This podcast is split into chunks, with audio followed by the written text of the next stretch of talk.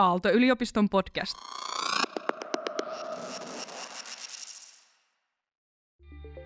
Tämä on Ajatuksia Otaniemessä. Aalto-yliopiston ylioppilaskunnan podcast. Tämän jakson aiheena on terveydenhuolto aaltolaisittain käydä läpi Suomen terveydenhuollon haasteita ja tärkeimpiä fokuksia ratkaisuiden löytymiseksi. Vieraanamme ovat kansanedustaja Saara Hyrkkö sekä terveydenhuollon tuotantotalouden jatko-opiskelija Olli Halminen.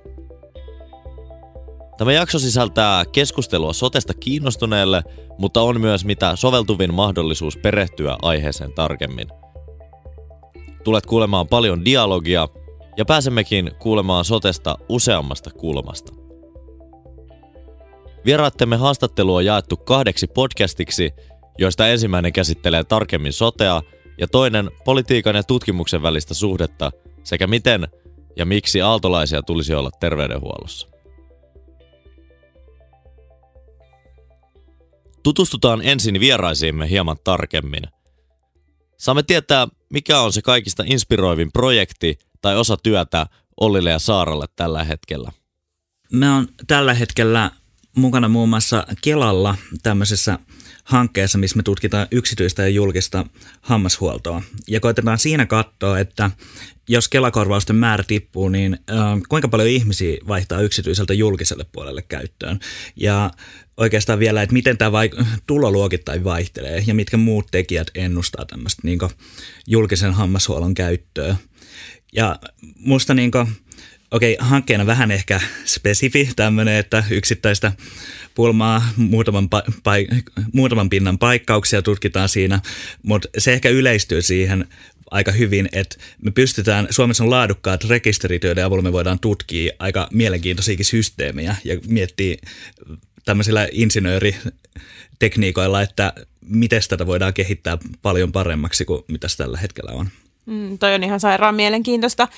No, politiikka ehkä on niin kuin vähemmän sellaisia selkeärajaisia projekteja ja enemmän sellaista jatkuvaa maratonjuoksua, joka ei koskaan pääty, ähm, mutta, mutta ehkä sellaisia kokonaisuuksia, minkä parissa itse erityisesti on halunnut, tai mihin on halunnut itse tavallaan sukeltaa ja syventyä ja, ja lähteä niin kuin korjaamaan. Ähm, niistä ehkä tärkein on, on noin mielenterveyspalvelut, erityisesti nuorten mielenterveyspalvelut, mutta myöskin laajemmin. Se on musta tosi semmoinen polttava kysymys myöskin näinä aikoina näinä aikoina, kun, kun meillä nuorten mielenterveyden häiriöt on kasvussa yhä useampi tarvitsisi ja hakee niihin apua ja sitten tavallaan se järjestelmä on ehkä jäänyt vähän, vähän niin kuin jälkeen tai, tai menneisyyteen, vaikka, vaikka kyseessä on tämmöinen uusi suomalainen kansantauti. Ja se on musta tosi kiinnostava sekä niin kuin valtakunnan tasolla, tavallaan päätöksenteon tasolla, että miten me suhtaudutaan tai miten me niin kuin ikään kuin sillä isolla järjestelmätasolla suhtaudutaan mielenterveys, mielenterveyden kysymyksiin ja sitten toisaalta kuntatasolla pääsee tietysti vielä vähän lähemmäs sitä ruohonjuuritasoa miettimään, että no miten me pystytään oikeasti viemään vaikka nuoria lähelle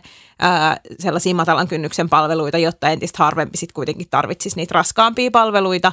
Ja miten toisaalta sitten myös yhteiskunnallisessa keskustelussa pystytään purkaa sellaisia stigmoja ja niin kuin jotenkin ennakkoluuloja, mitä, mitä näihin kysymyksiin liittyy. Et se on ehkä yksi sellainen yksittäinen, mutta sitten tietysti Espoossa ää, me tehdään tosi paljon sote puolella niin kuin kehittämistä jatkuvasti. Tai iso kaupunki ja, ja, ja täällä on niin kuin, äh, ikään kuin isot, isot volyymit, paljon mitä pystytään ikään kuin, niin kuin kehittämisellä parantamaan. Ja ehkä muutamia sellaisia mielenkiintoisia, äh, jotka jo vähän – on tullut päätöksenteon puolelle. Me ei toki olla niin kuin operatiivisella tasolla kädet savessa niitä tekemässä, vaan enemmän sit seuraamassa ja tekemässä niitä päätöksiä, jotka mahdollistaa sitä, että asiat menee parempaan suuntaan. Mutta on meidän terveyskeskusten kehittäminen se, että pystytään vastaamaan paremmin niihin tarpeisiin, mitä ihmisillä on yhteensovittaa erilaisia palveluita, laajentaa aukioloaikoja niin, että entistä useampi pystyisi myös käyttämään vaikka julkista terveyskeskuspalvelua – ja sitten toinen on tällainen perhekeskusmalli, mitä on kehitetty, jossa sitten taas lapsiperheiden palveluita yritetään koota yhteen, yhteen jotta tavallaan siellä pystyttäisiin paremmin auttamaan ehkä niitä, niitä perheitä erityisesti, joilla sitten on monenlaisia palvelutarpeita. Mennäänpä sitten suoraan syvään päätyyn, eli soteen. Seuraavassa Saaran ja Ollin näkemyksiä järkevästä päätöksenteosta, mitkä ovat terveydenhuoltomme suurimmat haasteet ja mistä ylipäänsä voidaan aloittaa – jotta voidaan lähteä ratkaisemaan näitä haasteita. yleisellä tasolla mä ajattelen niin, että ihan kaikessa meidän niin kuin päätöksenteossa, mutta että et, et tämä ei ole siitä poikkeus, niin, niin ikään kuin poliittisella tasolla sen, sen päätöksenteon pitäisi olla tietopohjasta vahvasti ja meidän täytyisi pystyä hyödyntämään sitä asiantuntija, asiantuntijoiden näkemyksiä, jotka ikään kuin sitten kertovat meille sekä niin kuin taloudellisista näkökulmista, toisaalta sit siitä ikään kuin terveydenhuollon ikään kuin ihan järjestämiseen liittyvistä kysymyksistä. Meillä terveyserojen kaventaminen pitäisi olla ihan siellä sote, sote kehittämisen ytimessä ja sitten toisaalta se painopisteen siirtäminen ennaltaehkäisyyn niin, että pystyttäisiin auttaa ihmisiä entistä varhaisemmassa vaiheessa. Se olisi paitsi niin kuin taloudellisesti järkevämpää, niin myös sitten tietysti inhimillisesti, inhimillisesti järkevää tai, tai kestävää kestävä tapa, tapa tehdä. Mutta näähän on niinku, ei nämä ole mitään ihan helppoja ongelmia ratkaistaviksi. Ja nämä kauhean suoraviivaisia ongelmia, että et, et voi ikään kuin tarkastella pelkkiä jotenkin laatikoita organisaatiokaavioissa ja ajatella, että no miten nämä nyt järjestettäisiin, mutta sitten meillä kuitenkin puhutaan aina ihmisistä, meillä puhutaan tosi monimutkaisista järjestelmistä, sitten meillä on vielä mukana se politiikka, johon liittyy erilaisia arvolatauksia ja, ja erilaisia tavallaan vallitsevia olemassa olevia niin kuin realiteetteja. Että ei ole mikään helppo kysymys, mutta ehkä tällaiset yleisperiaatteet musta pitäisi olla aika kirkkaana mielessä, kun, kun me niin kuin lähdetään sote, sotea kehittämään ja sote-uudistusta esimerkiksi tekemään mä lähtisin siitä juurikin, että sen sijaan, että miten sote pitäisi ratkaista nyt, niin ehkä enemmän nostaa esille ne isoimmat haasteet tässä. Eli ihan jos mennään konkreettisesti, niin ekaksikin meillä kasvaa ainakin vuoteen 2025 asti ikääntyvän väestön määrä Suomessa ihan hirveästi. Et Suomi on tällä hetkellä Euroopan nopeita ikääntyviä valtioita – Samoja ongelmia tulee ole kaikissa muissakin maissa. Esimerkiksi Saksa tulee olemaan ihan hukassa 2040 vuoden paikkeilla, mutta me ollaan tämmöinen ennalta, edeltäkävijä tässä ison haasteen edessä. Koelaboratorio. Kyllä, vanhusten, vanhuslaboratorio suorastaan. Mutta toisena asiana kunnilta alkaa rahat loppua jo nykyisellään. Eli kustannukset tulee nousemaan, mutta sitten yksittäisillä kunnilla se raha tulee loppumaan aika, tai ollaan nyt jo todella tiukilla.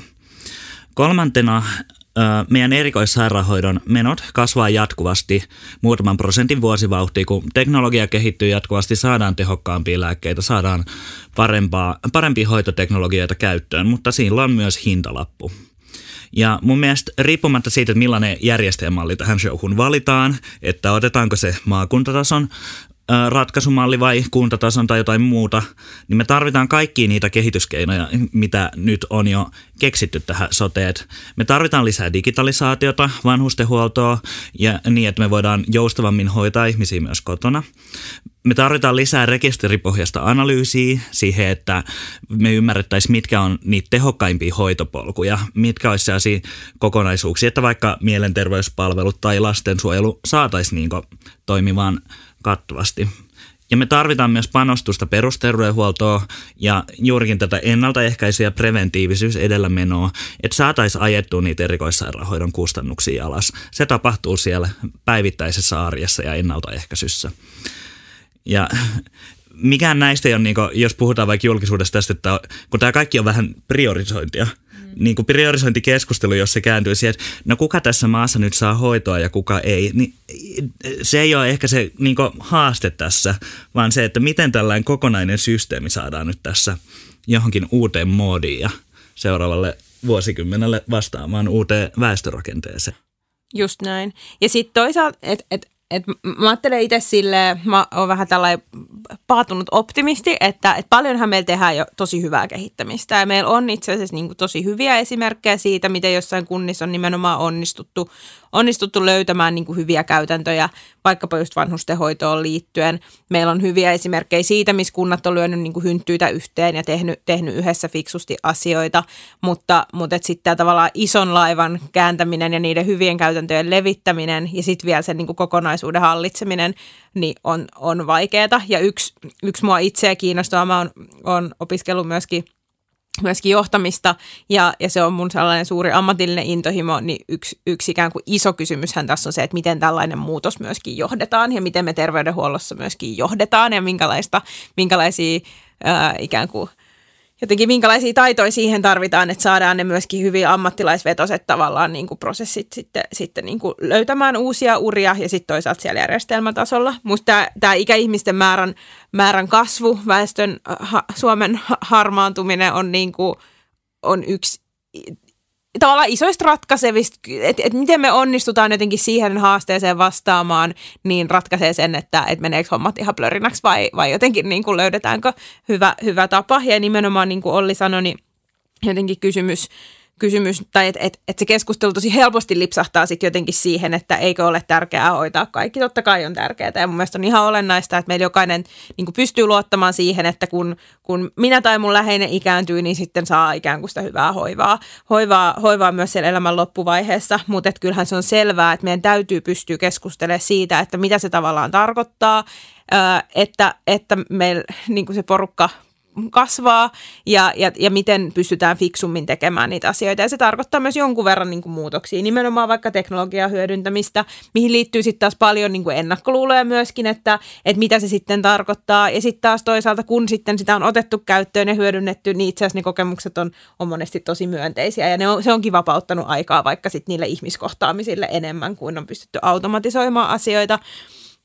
Mutta että, mutta että sitten toisaalta juurikin, että, että, se vaikea ja ehkä erityisesti poliitikoille vaikea, mutta ihan kaikille ihmisille vaikea keskusteluhan on se, että mikä on se palvelutaso, jota, joka me niin pystytään turvaamaan ö, tilanteessa, jossa meillä niin kuin ikäihmisten määrä kasvaa tosi isosti ja sitten toisaalta niin kuin nuorten nuorten ja työssä käyvien määrä ei kasva samassa suhteessa, että jos me ei onnistuta vaikkapa sitten työperäisellä maahanmuutolla tai ja, ja kaikilla muilla konsteilla niin kuin saamaan tavallaan tätä, tätä yhteiskuntaa niin kuin kestävälle tasolle, niin sitten sit se on keskustelu, joka meillä on niin kuin vääjäämättä edessä. Ja sitten mm. toinen on tietysti se, että kun ihmiset elää entistä pidempään ja ihmiset elää kuitenkin terveempinä entistä pidempään, niin miten tavallaan pystytään siitä ottaa niin kuin ilo irti, että ne, ne niin kuin lisääntyvät terveet elinvuodet olisi niin kuin hyviä ja, ja toisaalta ennaltaehkäisisi myöskin niitä niin kuin vanhuuden päivien äh, vaikeuksia ja sitten toisaalta niin kuin jossain vaiheessa sitä eläkejärjestelmääkin täytyy katsoa niin kuin nuoren sukupolven näkökulmasta, että, että, että miten, miten sit sitä, sitä tästä vinkkelistä niin kuin fiksataan. Musta oli tosi hyvä, kun sä puhuit tuosta priorisoinneista.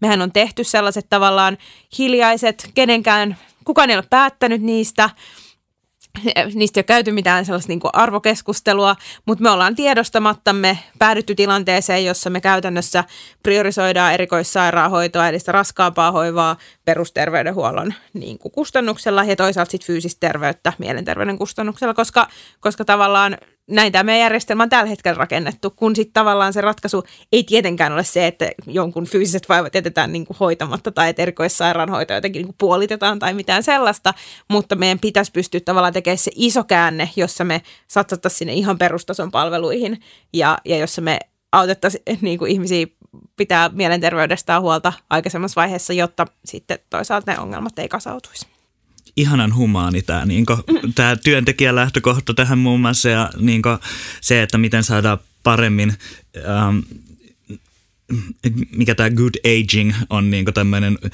globaalistikin puhutaan paljon, että miten saadaan, niin, mitä on hyvä ikääntyminen, meidän pitäisi saada se niin sinne määriteltyä, miten saadaan lisää sisältöä niihin viimeisiin vuosiin ja niin jotenkin suunniteltua meidän yhteiskunta niin, että kaikilla olisi hyvä ikääntyä ja, just tämä on se näkökulma, joka saattaa unohtua aina kun katsoo rekisteritasolla, mutta mm. kyllä ihan ehdottomasti, että jos niin me ei tueta niitä esimerkiksi kotihoitajia siinä, että no nyt pitää ottaa teknologia käyttöön, nyt pitää hoitaa vähän raskaampia ihmisiä kotona, jos niin vanhainkoti No raska, raskasta hoitoa vaatii joka tapauksessa, jos meillä on muistisairas ikääntynyt, oli se sitten vanhainkodissa tai kotona, mutta kyllä se joka tapauksessa riippumatta miten tämä järjestetään, niin aina pitäisi henkilöstön hyvinvointia kanssa huomioida. On ja jos ei tavallaan siitä pidetä huolta, niin tämä järjestelmä romahtaa paljon aikaisemmin kuin me tavallaan uskotaan, koska sitten sit, sit ei tavallaan enää ole niitä tyyppejä. Kyllähän tämä on niin kuin asia, jonka kanssa sit monessa kunnassa ympäri Suomea painitaan myöskin ihan Espoossakin, että meillä on vaikka kotihoidossa, vanhusten kotihoidossa meillä on 40 avointa työpaikkaa tällä hetkellä, jota ei ole saatu täytettyä. Että tavallaan ne rekrytointivaikeudet on niin kuin tosiasia ja, ja siihen on tietysti monta syytä. Mutta että, että kyllä mä itse ajattelen, että yksi syy on varmastikin se, että se työ on kuitenkin aika kuormittavaa. Ja, ja jos pystyisimme niin kuin parantaa sitä johtamista, mitä siellä tehdään, ja parantaa mm, ikään kuin nimenomaan jotenkin järjestämään sitä työtä fiksummin, niin mä uskon, että sillä päästäisiin tosi pitkälle. Seuraavassa vieraamme pääsivät pohtimaan, missä soten osa-alueessa voisi olla suurimmat kehitysmahdollisuudet, eli joihin esimerkiksi aaltolainen voi suuntautua, mikäli haluaisi saada aikaan sen suurimman vaikutuksen. Kaikki, missä on mahdollisuutta preventioon. Eli siis siihen, että meillä on niin pitkäaikainen hoitosuhde, jossa on, tai palvelusuhde, jossa on vaarana, että asiat kriisiytyvät. Eli, ja mun mielestä tätä sama on nähtävissä kaikissa näissä tämän hetken kipupisteissä, että vanhustenhuollossa kriisiytyminen on ehkä sitä, että tapahtuu se lonkkamurtuma, jonka takia päätyy vanhainkotiin. Ja mielente- lastensuojelussa taas sitten kriisiytyminen on aika konkreettisesti se, että kun kaikki muut on on käytetty ja päädytään huostaanottotilanteeseen. Ja no, mielenterveyspalveluissa voidaan miettiä, että ehkäisy ei ole ehkä toiminut preventio ei ole toiminut ihan täydellisesti, jos päädytään päivystyksellisenä mielenterveyspotilaan Auroran sairaalaan. Että niin kaikessa näissä mun mielestä se, että miten saadaan se systeemi toimimaan mahdollisimman hyvin ja se hoitopolku ennen tätä, niin siinä on paljon kehitettävää monissa näissä niin eri palveluissa. Samoilla linjoilla nimenomaan, että miten, mistä löydetään ne konstit, millä päästään aikaisemmin löytämään ne ongelmat, tunnistamaan ne. Me tiedetään, että, että eriarvostuminen alkaa jo, jo kohdussa, eli, eli tavallaan, että miten pystyttäisiin niin kuin entistä varhaisemmassa vaiheessa vaikkapa niin kuin tunnistamaan syrjäytymisvaarassa olevia nuoria jo silloin, kun ne ei ole edes vielä nuoria, vaan ne on ehkä vauvoja tai heidän perhe, perheitään niin kuin tukemaan ja sitä kautta ennaltaehkäisemään sitten sit sitä niin kuin inhimillistä tragediaa, joka on myös taloudellisesti kallista, että meillä, meillä hirveä määrä nuoria syrjäytyy. Ja sitten vastaavasti taas vaikka siellä toisessa päässä ikäihmisten päässä, että miten pystyttäisiin niin kuin sitä, sitä niin kuin sekä niin kuin kansanterveyttä edistämään laajasti, jotta ihmiset ikääntyessään olisivat jo terveempiä, mutta sitten myös siellä ikä, ikääntymisen ikään kuin varhaisissa vuosissa niin kuin elää sellaista elämää, että sitten ne viimeiset vuodet ei olisi niin, niin raskaita. Öö, musta on niin kuin ihan valtavasti, missä nimenomaan niin kuin aaltolaisia ja, ja, ja niin kuin monenlaisia aaltolaisia voitaisiin tarvita. Olli mainitsi aikaisemmin just nämä rekisteripohjaiset niin kuin tutkimus, tutkimukset. Öö, meillä on niin kuin Espoossa ollut sellaista kokeilua, missä nimenomaan niin kuin lastensuojelua, lastensuojelua pyritään löytämään niin kuin ratkaisuja tekoälyä hyödyntämällä, just että pystytään niin kuin tunnistamaan sellaisia, niin kuin, tai flagäämään jotenkin sellaisia niin kuin hälyttäviä asioita. Terveyskeskusten, niissä on tietysti ihan valtava volyymi, että jos siellä pystytään löytämään niin kuin fiksut, fiksut prosessit ja, ja toimintatavat ja johtamismallit, niin sit, sillä voi olla niin kuin tosi, tosi suuri vaikutus ihmisten elämään ja toisaalta sitten niin kuin tähän järjestelmään. Vaikkapa pitkäaikaiset toimeentulotuen, äh, toimeentulotukiasiakkaat, niin miten pystytään, niin kuin, siellä, siihen liittyy sit usein niin kuin muitakin ongelmia, että ihmiset, joille kasautuu paljon ongelmia, niin miten pystytään niin kuin heitä auttaa paremmin. Siellä on tosi kiinnostavia juttuja. Johtaminen kokonaisuudessaan, miten voidaan terveydenhuollossa kehittää johtamista, varmistaa, että siellä oikeasti kaikki, jotka toimii esihenkilötehtävissä, niin on siihen tarvittavat valmiudet. Se on niin kuin musta ihan tämmöinen aaltolaisnäkökulma mm. myöskin. Ja sitten totta kai se, mistä puhuttiin paljon, eli nämä ikä, ikäihmiset, että siellä on, niin kuin, siellä on hurjasti tekemistä sekä teknologian että sitten prosessien että koko järjestelmän tasolla. Sotessa on vähän juuri sitä, että kun siinä on niin kaikki ihmisten elinkaaren aikana tapahtuvat eri tapahtumat, niin sotepalvelut on niissä kaikissa läsnä. Niin sieltä on vähän vaikea sitten sanoa, että no meidän pitää ratkaista syöpä. No, sit, ja osa rekisteritutkimuksesta, kun ne on tehty jenkkisairaaloissa, jossa hoidetaan syöpää ja se on kallein, niin toki se niin korostuu siellä, että asia, jota on helppo tutkia, niin sitä, siihen tehdään ratkaisuja. Mutta kyllä pitäisi täältä pyrkiä löytämään, niin kuin, että joka puolella on vähän semmoisia todella hyviä kehityskohteita, mitä pitäisi pystyä ratkaisemaan. Seuraavassa siirrymme keskustelussa siihen, missä kehityksen painopisteet tulisivat olla ja onko haastateltavillamme unelmien mallia sosiaali- ja terveydenhuollon kehittämiselle. Lisäksi saamme kuulla ajatuksia mallien rahoituksesta sekä kustannuksista – ehkä, ehkä on niinku turvallista olla sanomatta nyt mitään, mitään niinku spesifiä mallia, mutta, mutta ehkä mä niinku sanon sen, että et, et jo, riippumatta siitä, että minkälainen niinku järjestelmä me rakennetaan, niin sen pitäisi olla sellainen, jossa Palveluketjut on yhtenäisiä. Tämä oli yksi mun mielestä niin kuin vaikka edellisellä hallituskaudella valmistelussa olleen soten niin kuin ongelmista, että oli iso riski, että siellä palveluketjut pirstaloituu juuri niille, jotka tarvii eniten palveluita. Et niille ihmisille, jotka tarvii eniten palveluita, joille ongelmia kasautuu, niin sen systeemin pitäisi olla niin kuin, äh, mieluummin niin kuin semmoinen helppo liukumäki kuin, niin kuin kauhean viidakko, jossa temppurata sun pitää niin kuin taistella saadaksesi apua. Ja sitten toisaalta sen painopisteen pitäisi olla siellä perus, perus, perustason palveluissa, perusterveydenhuollossa, ennaltaehkäisyssä, hyvinvoinnin edistämisessä, kansanterveystyössä, tämän tyyppisissä asioissa. Tinkimättä tietenkään siitä, että totta kai me halutaan säilyttää Suomi sellaisena maana, jossa jos sulla tulee joku vakava sairaus tai sä niin kuin murrat jalkasi niin kuin kompastuessa ratikkakiskoon tai mitä ikinä sitten tapahtuukaan, niin tot, totta kai niin kuin halutaan, että se hoito on sujuvaa silloinkin. Mutta itse asiassa meillä monessa kohtaa ne, ne hoitopolut siellä on itse asiassa paljon sujuvampia tällä hetkellä kuin sit siellä perustasolla, missä ehkä ongelmat on vähän epämääräisempiä. Tästä puhutaan niin kuin, ähm, yleistermillä hoidon integraatio, mille on varmaan 200 eri määritelmää akateemisessa maailmassa, mutta konkreettisesti siis sitä, että ähm, kaikilla sote- sekä sosiaali- että terveydenhuollon toimijoilla olisi se kaikki mahdollinen tieto käytettävissään päätöksentekoa. Että jos sairaanhoitajat käyttää aamulla 15 minuuttia kirjautuen eri järjestelmiin sisään, niin olisi kiva, että näissä järjestelmissä sentään menisi joku tieto niin myös yep. palvelusta toiseen. Kyllä. Että sit niin kuin, koska tällä hetkellä voi olla niin, että ö, saattaa olla myös lakiteknisiä ongelmia, että hoitajat eivät saa katsoa tämän henkilön ö, hoitorekisteriä jostain toisesta palvelusta. Ja ei siinä niin kovin, kovin sujuvaa hoitoa sitten välttämättä pystytä antamaan. Ja niin paljon just tämmöisiä erilaisia paikkoja, missä tätä integroitumista voisi tapahtua enemmän, että jos on vieraan paikkakunnan työläinen yliopistosairaalassa, joka rikkoo jalkansa ja se pitäisi kuvata, niin hänet saatetaan lähettää kotiin taksilla, että niin siellä kotiterveyskeskuksessa pitäisi se kuvata. Ja siis toki siihen liittyy hirveä määrä paperi tai muuta tällä hetkellä ja byrokratia ollaan vähentävässä, mutta näissä niin välillä tapahtuu vähän hölmöjä, hölmöyksiä sitten ehkä ajattelen niin, että, että se terveyserojen kaventamisen pitäisi olla niin kuin kaiken keskiössä, jotta löydetään tavallaan juurikin ne keinot, miten, miten saadaan ikään kuin tätä meidän tasa-arvoista yhteiskuntaa ylläpidettyä. Mutta sitten tällainen vähän niin kuin teknisempi kysymys on sitten tämän mallin rahoitus. Ja, ja kyllähän niin kuin, tavallaan meillä on niin kuin yleisesti hyväksytty tällainen niin kuin asiantuntijoiden, asiantuntijoiden tukema ja sinänsä kai aika monien poliitikkojenkin tukema ajatus siitä, että, että nykyinen rahoitus so- sote-palveluiden rahoitus on niin kuin liian monimutkainen, liian pirstaleinen ja sitä pitäisi yksinkertaistaa. Mutta sitten tavallaan, että miten tämä nyt saadaan sitten vielä tehtyä tässä niin kuin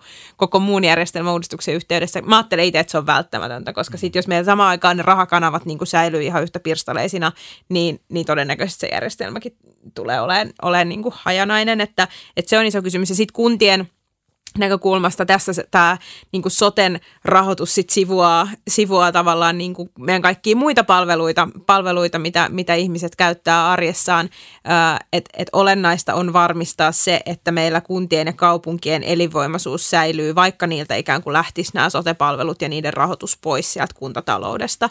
Esimerkiksi vaikkapa Espoon kaltaisissa kasvavissa suurissa kaupungeissa on niin kuin valtava tarve investoida – sekä vaikkapa joukkoliikenteeseen, mutta päiväkoteihin, kouluihin, tämän tyyppisiin asioihin. Ja tavallaan sillä voi olla niin kuin iso vaikutus, että me yhtäkkiä napataankin niin kuin puolet budjetista jonnekin muualle, mm. niin myöskin siihen investointikykyyn. Ja sitten toisaalta, jos on ikään kuin sellainen kunta kuin vaikka Espoo, jossa itse sote-palvelut on hoidettu aika tehokkaasti ja onkin satsattu enemmän koulutukseen kuin missään muussa Suomen kunnassa per asukas, niin sitten tietyllä tavalla ö, on niin kuin riskinä, että itse asiassa soten niin kuin sote-uudistus johtaakin koulutuksesta leikkaamiseen, ja se on tietysti asia, mitä ei, ei pitäisi tapahtua. Juurikin tätä, että jos, jos me siirretään niin tosi eri rakenteiset kunnat samaan systeemiin, niin sitten saattaa olla, että siinä tulee aika paljon sitten kipuilua ekoina vuosina. Ja se on hyvä muistaa ainakin Maailmalla Japanissa otettiin 2000 käyttöön aivan uudenlainen vanhussotesysteemi, niin kustannukset ekat viisi vuotta kasvoi merkittävää vauhtia, kunnes saatiin ne lastentaudit sieltä korja- ha- hahmotettua ja korjattua. Et niin kuin, siinä on aina tämmöisiä uhkia, kun lähtee isoa ja monimutkaista järjestelmää tekemään sinänsä fiksunkin suuntaan. Just ja siis se tiedetään ihan vaikka niin kuin Aalto-yliopiston fuusiosta ja ylioppilaskunnan fuusiosta, että kyllähän ekat vuodet on niin kuin kalliimpia tavallaan, että siihen mm. täytyy myös niin kuin sillä henkisesti varautua, mutta sitten totta kai niin kuin vahtii sitä, että se ei jää niin kuin, että että sekin on sitten ongelmallista, jos me tehdään massiivinen uudistus ja kustannukset jää vaikka pysyvästi niin kuin korkeammalle tasolle. Niin. Tietenkään, että ei sekään voi olla se tavoite. Se ei voi olla niin kuin itse tarkoitus, että välittömästi sitten heti myös niin kuin säästetään, koska se johtaa sitten käytännössä niin kuin palveluista karsimiseen, vaikka pitäisi ottaa se tietty aika, jonka aikana niin kuin kehitetään vahvasti ja niin kuin resurssoidaan myöskin sitä kehittämistä, kehittämistä ja sitä muutosvaihetta niin kuin itsessään, koska muutos on sitten kuitenkin aina niin kuin, aina se on niin tahmeeta. Ja aina siinä tulee niin lastentauteja ja hikkoja ja kuoppia niin matkalle, matkalle, niin sitten sit ikään kuin, että varaudutaan siihen henkisesti. Mutta tämä ehkä kuvastaa sitä, että miten isosta uudistuksesta on kysymys, että kun tämä ei ole vaan niin, että otetaan nämä sote-palvelut ja laitetaan ne jonnekin ja sitten tehdään niitä jotenkin fiksusti, vaan että kun tämä, tämä ikään kuin kuntarahoitus, meidän, meidän niin kuin valtion talous kuto, kuto, kutoutuu tai niin kuin kuroutuu tähän kiinni niin kuin ihan kiinteästi. Ja sitten tähän liittyy kaikki meidän valtionosuusjärjestelmät, jotka pitäisi uudistaa maakuntavero ero pitäisi saada aikaa, mutta että sekin vaatii, että, että tavallaan, että miten sitten huolehditaan, että, että me ei niin epähuomiossa tehdä sellaisia poliittisia päätöksiä, jotka johtaakin vaikkapa niin kuin siihen, että meidän just isojen kaupunkien elinvoima heikkenee, vaikka ei ole niin kuin tarkoitettu, että niin tapahtuisi. Mm. Siinäpä varsin monipuolisia ajatuksia sotesta. Mikäli haluat kuulla lisää Saaraa ja Ollia, mutta myös muuhun kuin soteen liittyen, jatka seuraavaan jaksoon, jossa voit kuulla muun muassa miten poliitikkoihin voi vaikuttaa tai mitä insinööri ylipäänsä tekee terveydenhuollossa. Tämä oli ajatuksia Otaniemessä Olli Kesselin tuottama Aalto-yliopiston ylioppilaskunnan podcast. Lue lisää ay.fi.